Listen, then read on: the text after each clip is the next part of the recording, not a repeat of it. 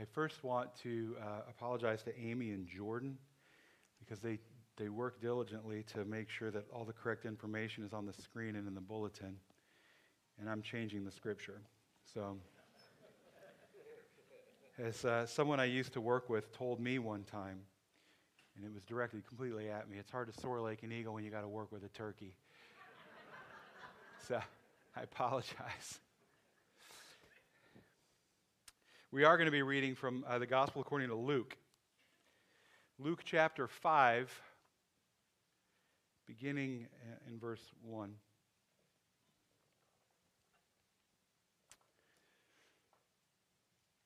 One day, as Jesus was preaching on the shore of the Sea of Galilee, great crowds pressed in on him to listen to the word of God. He noticed two empty boats at the water's edge for the fishermen had left them and were washing their nets. Stepping into one of the boats, Jesus asked Simon, its owner, to push it out into the water. So he sat in the boat and taught the crowds from there. When he had finished speaking, he said to Simon, Now, go out where it's deeper and let down your nets to catch some fish. Master, Simon replied, we worked hard all last night and didn't catch a thing. But if you say so, I'll let the nets down again. And this time their nets were so full of fish, they began to tear. A shout for help brought their partners in the other boat. And soon both boats were filled with fish and on the verge of sinking. When Simon Peter realized what had happened, he fell to his knees before Jesus and said, "O Lord, please leave me. I am such a sinful man. For he was awestruck by the number of fish they had caught, as were the others with him. His partners, James and John, the sons of Zebedee, were also amazed. John replied to Simon, Don't be afraid. From now on, you'll be fishing for people. And as soon as they landed, they left everything and followed Jesus. This is the word of God for the people of God. Let's pray.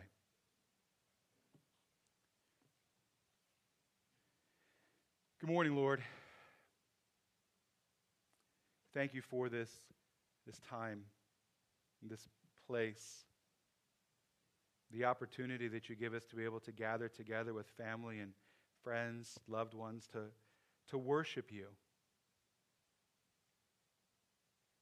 And hopefully, through our worship, draw closer to you. Be reminded of who you are and who we're called to be. We thank you that we have an opportunity to be blessed by you through the sharing of our gifts.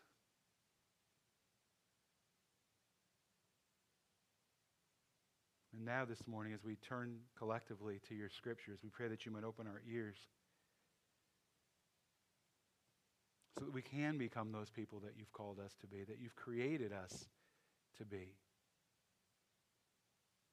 People who reflect your image into this world. People who live and love in such a way that, that others are drawn to you. Let us burn with your grace and your glory so that others come like a moth to a flame.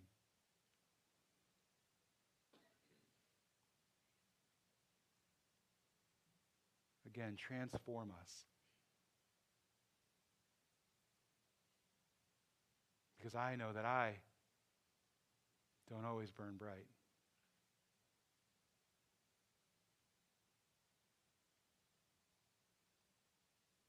So hide me behind your cross. Let the words that come out of my mouth be your words, words that contain a power that mine never will. And may we grow in grace and peace. Amen. So, Jaron uh, did a great job of getting us started last week on this new sermon series that we're doing called Jesus the Christ. Now, um, we're, we're kind of using as an outline this book Uh, it's called What Jesus Meant. And um, I just didn't like that title at all. Um, I don't, I don't know. I, um, I feel, I feel pretty. I don't know. I, I think that maybe it would be too uh, presumptuous to stand up here and tell you uh, without a without a shadow of a doubt that this is what Jesus meant. Do you know what I mean? Like, doesn't that seem a little bit too much? I, mean, we try, right? Don't we try? We, I mean, we're trying to figure out what Jesus meant. But at the same time, I think that the best we can do is, is try to figure out um, who we should be through the way we understand Jesus. I, I said this a few weeks ago, and I'm going to say this again. Um, you, you, you, we all remember the what would Jesus do thing, right? And that was kind of supposed to be like your guiding. Um, I think that that's really good. What would Jesus do? That's not bad. But I think more importantly is um, what should I do in light of who Jesus is? Or um, what would I do? How would I behave if that other person was Jesus? Um, does that make sense? And then so it, we have to struggle with well, then who is Jesus? And, and what does Jesus then mean to me?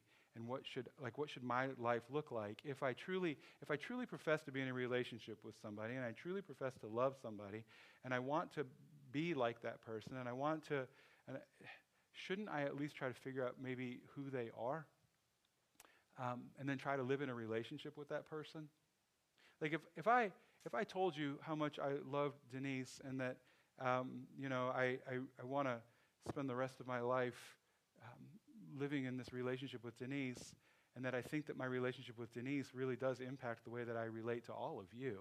It does. I mean, it does, right? You get that. Um, but I didn't really spend any time with Denise, and I and I couldn't tell you much about Denise, and I didn't really spend any time thinking about Denise. Would you believe a word I said when I told you how much I loved her? No. Um, so, and now here's the thing, too, right? Like, we are in relationships, how, how much time do we spend thinking about our relationships, really? Or do we just like sort of haphazardly live into them?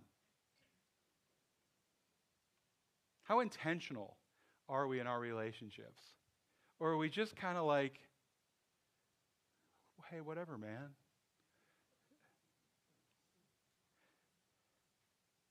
I'm not going to ask for a show of hands, but in, think, of, think right now about your most important relationship. All right, Just think for a moment. How much time do you spend thinking about how you should live in that relationship? Is it under an hour a day? There you go. Point made, right? Okay, so seriously, um, like how much t- do you spend any time? And I'm being honest, right? Like I, I'm not sure I spend a whole lot of time thinking about how I should live in my relationship with Denise. I'm often more reactive than I am proactive. Right? So when I screw things up, then I'm starting to think about, okay, what should I do here? right? Um, but I'm not often thinking about what should I do in order to not screw up.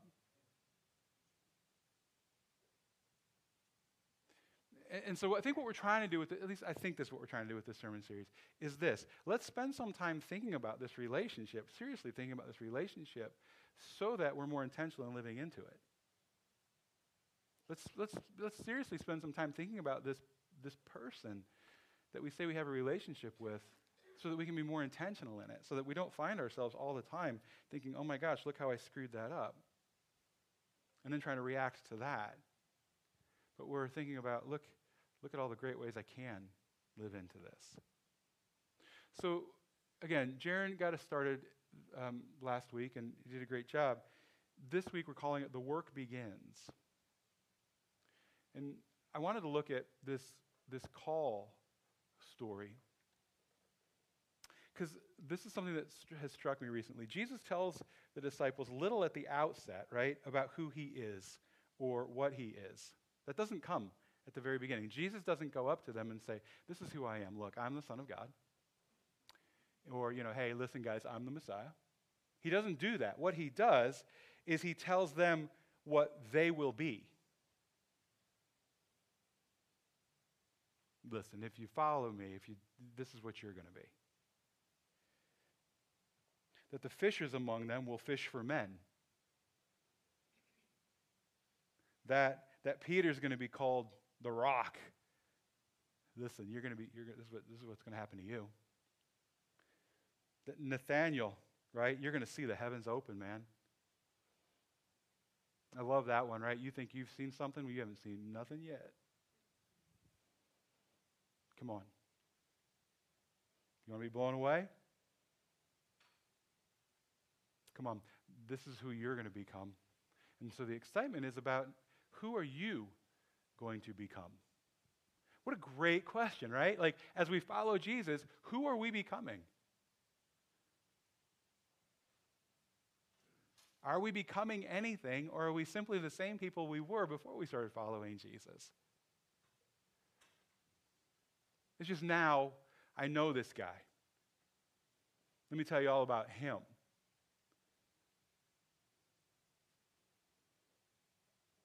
So in, in, in Luke,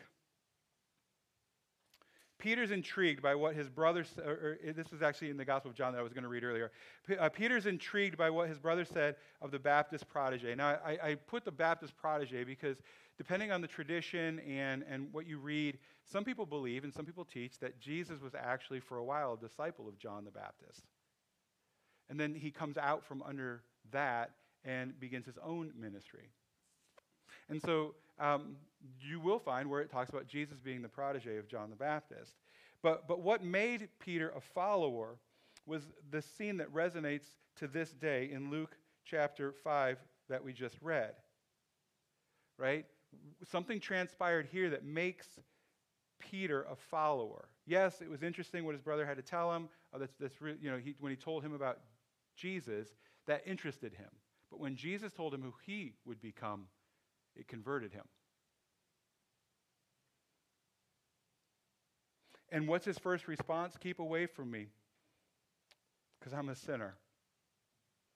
Listen, you're going to become this great thing. Ah, ah, you must not really know me,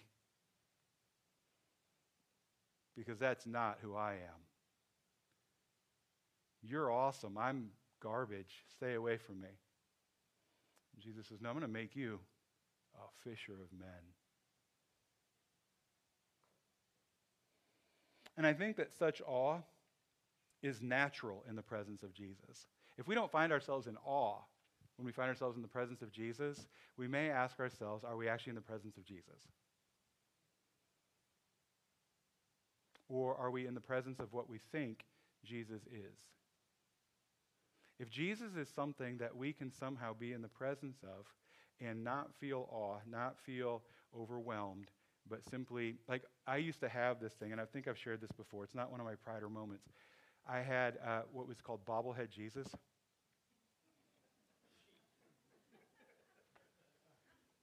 That was not awe inspiring, okay? I mean, do you remember like Buddy Jesus t shirts and stuff like that? It was cute but that's bad. Jesus is awe inspiring.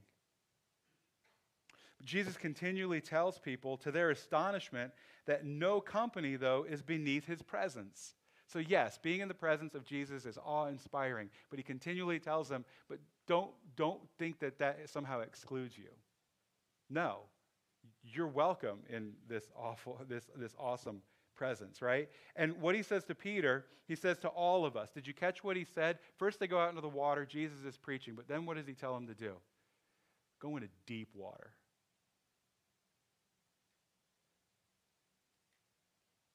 How many of us are hanging out near the shore when we're actually being called to go into the deep water? The deep water is dangerous. Oh, but it's fruitful.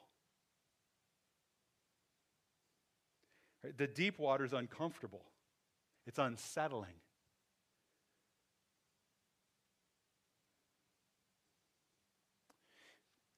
What is the deep water? It could be different, right, for each one of us. Like, like I think this how many of us like to spend any time in self reflection? A couple of us, maybe. Right? But for the most part, it's a scary thing to spend time thinking about your own areas of growth. How would if we put it that way? But maybe what Jesus is calling us to when he calls us to the deep water is where, where's this, like, spend a little bit of time thinking about yourself. Who is Jesus calling you to be, and are you actually becoming that person? That's, that's scary.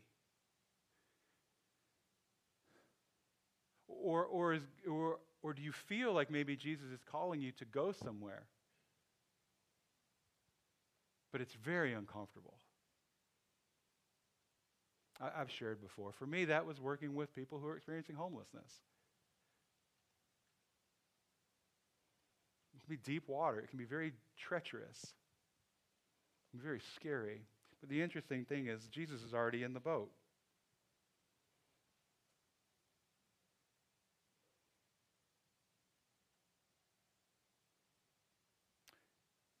Jesus calls us to go where he himself has gone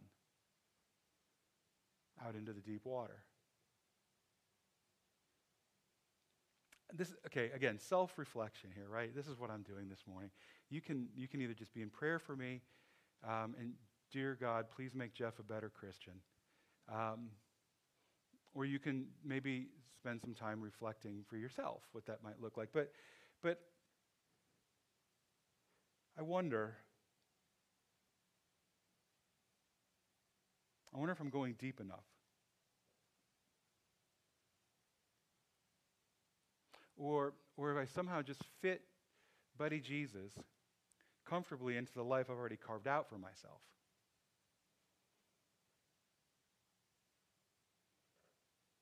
Because here's, here's where I keep stumbling, and this is where I keep coming back to. If Jesus fits really comfortably into the life that I absolutely want to live, I may be more in relationship to Buddy Jesus than I am Jesus, the Son of God.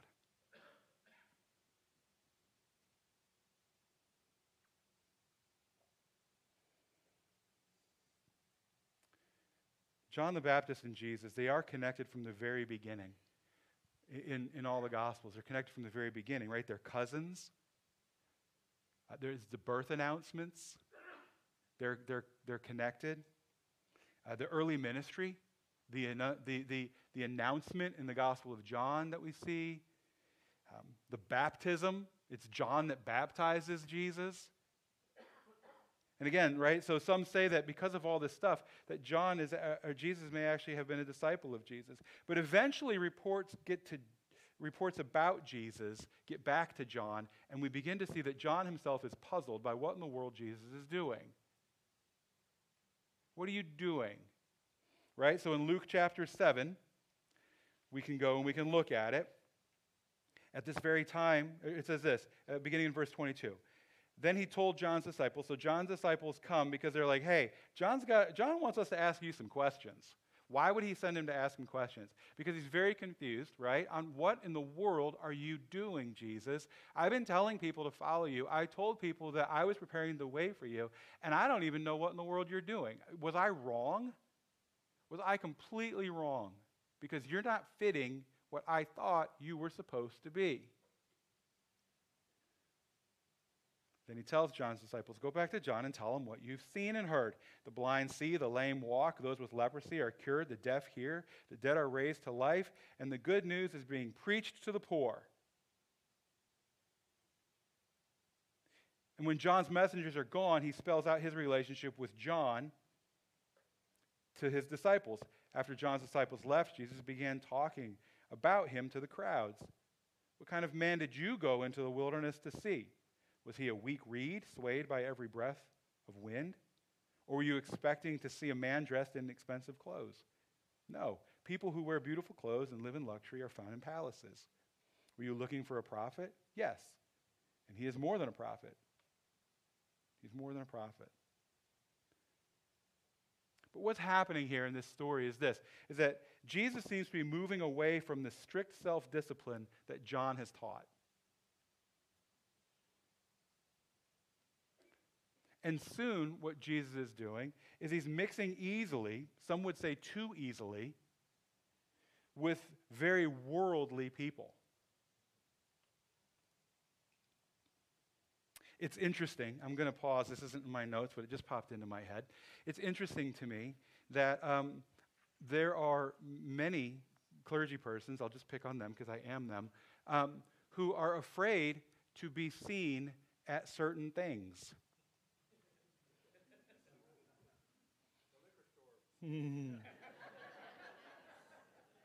we can all name the places, right? It's also very interesting to me. This has happened to me on more than one occasion. I walk into a restaurant, never here, by the way, right? Always other churches. But I walk into a restaurant, and there are people there who might attend the church that I'm currently serving, and I see them try to hide the margaritas. or, or whatever, right? It's like, oh, yeah, no, I'm just drinking my water. But, all right, let's just leave that there. Um,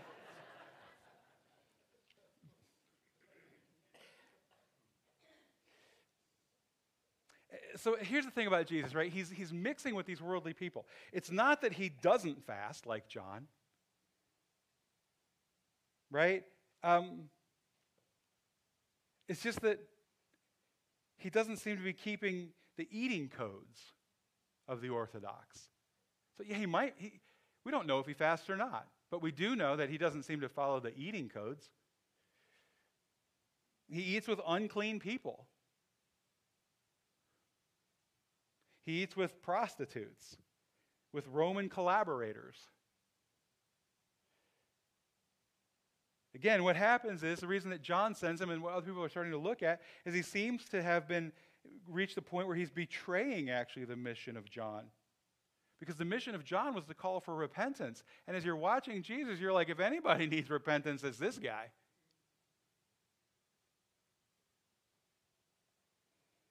And so the murmurings, they begin early and they, they intensify as Jesus takes this course. It's very different from John's from the moment he leaves the desert.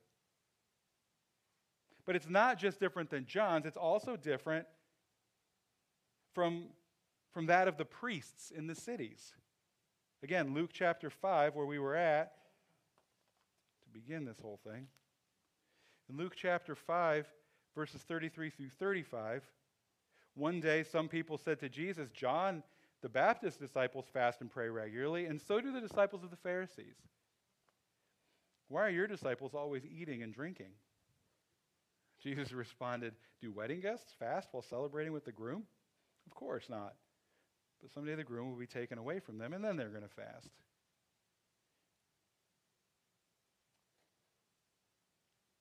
Jesus knew about all this talk about him. He wasn't shocked when all of a sudden like people start criticizing him and, and coming after him for the things that he seems to be doing. Um, he knows that they call him a glutton and a drunkard.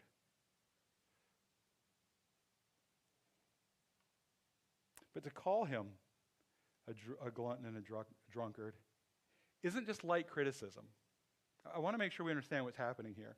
This is actually, when that, when that is leveled against him, what they're actually saying is you are failing to follow Torah, and you deserve to be stoned. Let me, let me go back here for a second. Let's look in Deuteronomy. All right, this is Deuteronomy chapter 21. The parents must say to the elders, This son of ours is stubborn and rebellious and refuses to obey. He is a glutton and a drunkard. Then all the men of his town must stone him to death. In this way, you will purge this evil from among you, and all Israel will hear about it and be afraid. That is what they're saying about Jesus is that he is breaking Torah, he is evil, he should be stoned. That's a lot more heavy than just simply being a little overweight and drinking too much.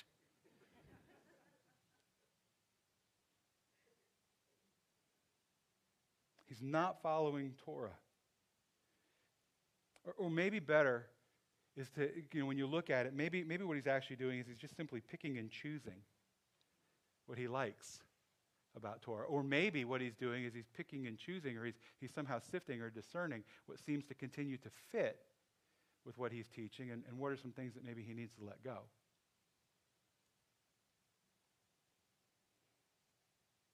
But whatever he's doing. It's definitely not what his parents taught him. It's definitely not what John taught him.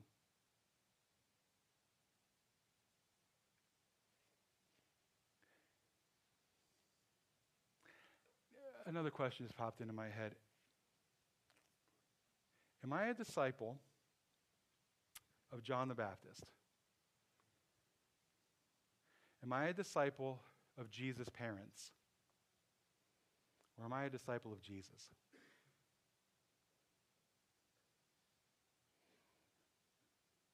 It's less what he says than what he does that draws people to him. The very presence of Jesus is, is cleansing. At a time when sick people were considered unclean, Jesus accepts them and nurtures the afflicted, bringing them back into the human community. Many of Jesus' miracles are worked for outsiders, for non Jewish, like the centurion or the woman from Tyre or the leper from Samaria. But the greatest category has to do with people who are unclean, with whom observant Jews are to have no dealings lepers, prostitutes, the crippled, the reviled, and yes, with the uncircumcised. He walks through social barriers and taboos effortlessly. I wish I could. I can't. I struggle. I, I, really am worried what people will think if I walk through social barriers and taboos.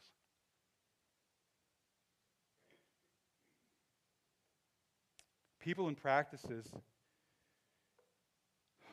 other people were required to shun. Jesus seems to embrace with a calmness that infuriates the proper and observant in his culture. He, he just effortlessly He's willing to challenge this entire holiness code of his time, right? In Matthew chapter 15, verses 10 through 11, he, he talks about, like, it's not about what you eat that defiles you. When, when he says that, he's like, this observant Jews at the time are going to look at him and be like, no, actually, it's absolutely what you eat that defiles you. What are you talking about? Just go back and read Torah. He says, no, it's not about what you eat. It's about things like what comes out of your mouth, what's in your heart.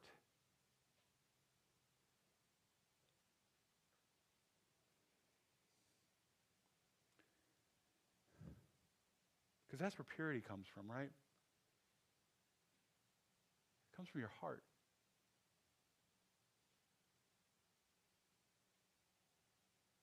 His miracles are targeted to teach lessons about the heavenly reign he brings with him. And one of the main lessons is that people should not be separated into classes of the clean and the unclean, the worthy and the unworthy, or the respectable and the unrespectable. He's told his followers that they are privileged since they enter into a new intimacy with the Father through his own identification with the Father. But if they try to make that a privilege to be used against others or each other, then they're betraying the point of their union with the Father, whose love is undiscriminating and inclusive, not gradated and exclusive. When you look at Jesus' ministry, there's nobody, there's nobody that is excluded, including the religious leaders. We often want to read it and be like, well, I mean, I've had friends, right, that, that point out, like, who's Jesus always angry at? He's always angry at the religious leaders, right? And that's often directed at me.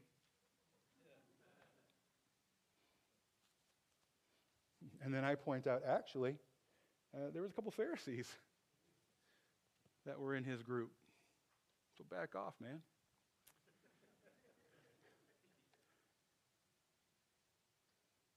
Even me even you. In fact, I think that the only time that we find ourselves on the out is when we're trying to determine who should be out.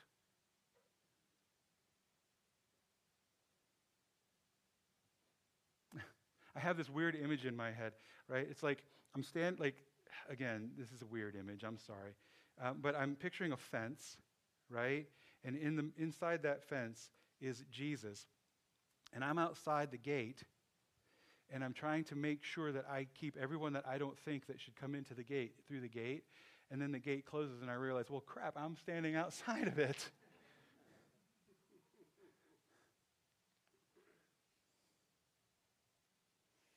His followers are not to aspire to the social register, but to seek out the forsaken. Because no outcasts were cast out far enough in Jesus' world to make him shun them. Not Roman collaborators, not lepers, not prostitutes, not the crazed, not the possessed None.